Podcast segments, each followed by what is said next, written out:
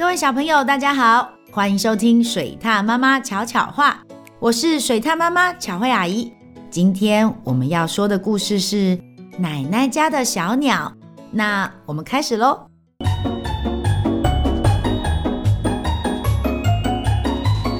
水獭妈妈巧巧话。诺伊和他的爸爸还有六只猫一起住在海边。夏天的时候，诺伊要去奶奶家住。奶奶的家在很遥远的地方，她自己一个人住在一块小小的岩石上，风会吹进来，岩石的侧边长了很多草。这里唯一的访客就是小鸟，它们会随着微风飞进来又飞出去。诺伊跟奶奶不太熟，奶奶会在炉子上煮海藻汤，还会把她的假牙放进罐子里。到了晚上，他们必须要头脚交错着睡。毛毯盖起来很痒，而且奶奶的打呼声很大，就跟海象一样。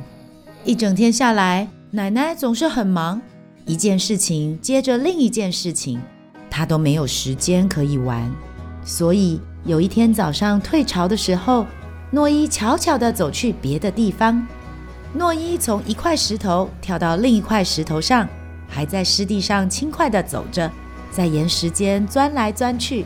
接着，他在沙滩上发现了闪闪发光的东西，那是一块好大的岩石，里面还有大大小小的洞。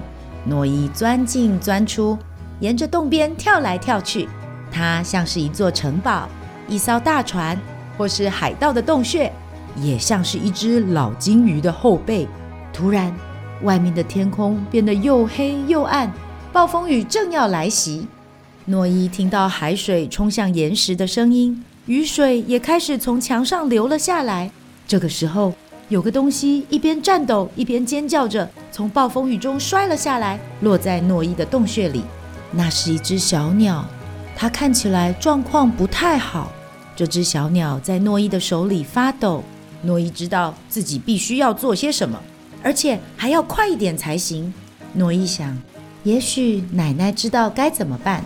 已经涨潮了，诺伊很难在石头和石头之间找到路，他只能用尽所有的力气奋力一跳。但是暴风雨把诺伊打得东倒西歪，他很担心，这样要怎么才能回到奶奶家？就在这个时候，突然之间，有一艘帆船穿越大海过来。奶奶，诺伊大喊：“我找到你了！”奶奶一边大叫，一边把他们抱到船上。谢天谢地，我终于找到你了。奶奶说：“原来奶奶一看到暴风雨来袭，就马上出来寻找诺伊。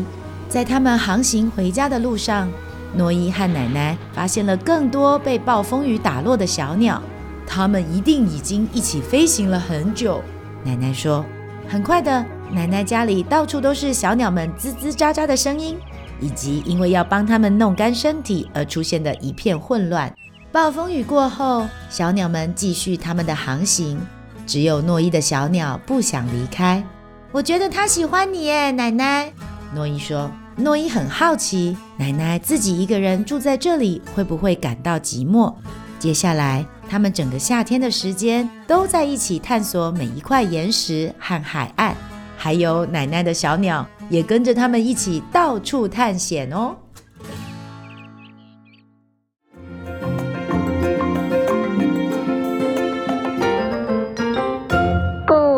回忆屋。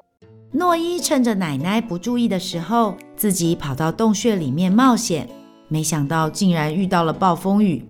好险，奶奶及时出现，才能让他们祖孙俩开心的在这个夏天一起探险、一起玩。小朋友，你也有过放假的时候到阿公阿嬷或爷爷奶奶家玩的经验吗？赶快来和水獭妈妈分享，你都喜欢和他们一起做些什么呢？台语小教室这一集，水獭妈妈要用台语教大家海上的交通工具。首先，大家应该都跟水獭妈妈一样想到船，对吗？船的台语是“船”，船。不过，船有很多种，像是要靠自己划的独木舟，或是可以靠风来前进的帆船。独木舟的台语是独木船，独木船，而帆船则是篷船，篷船。再来，除了像独木舟那样比较小的船，当然还会有比较大的船，像是游艇、游轮，甚至是用来载东西的货船。游艇的台语是游艇，游艇。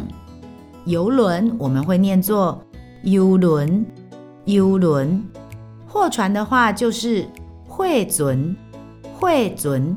还有一些比较特别的，像是军舰，上面除了会有人跟货物之外，还会有可以保护国家的武器。像军舰的台语念作军舰，军舰。最后，水獭妈妈要考考大家，除了在海面上的交通工具之外，海面下也会有哦。你知道是什么吗？没错，就是潜水艇，唱追赶，唱追赶。小朋友都记起来了吗？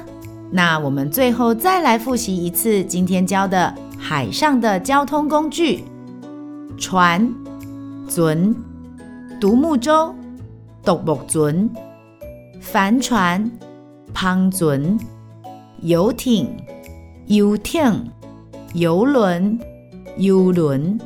货船、货船、军舰、军舰、潜水艇、唱追港，都学会了吗？这样你就可以试着用台语说说看。哇，这艘船好大哦！哦，这架船足大呢。或是有机会坐船出去玩的话，就可以说：我想要去坐游轮。我想要去坐游轮。记得多练习几次，假日的时候就可以请爸爸妈妈带你去坐船哦。喜欢听水獭妈妈说的故事吗？记得按下五颗星，还有订阅哦。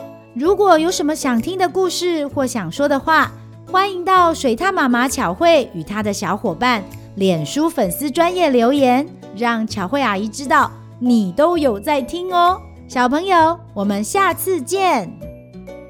本故事由阿布拉教育文化授权使用。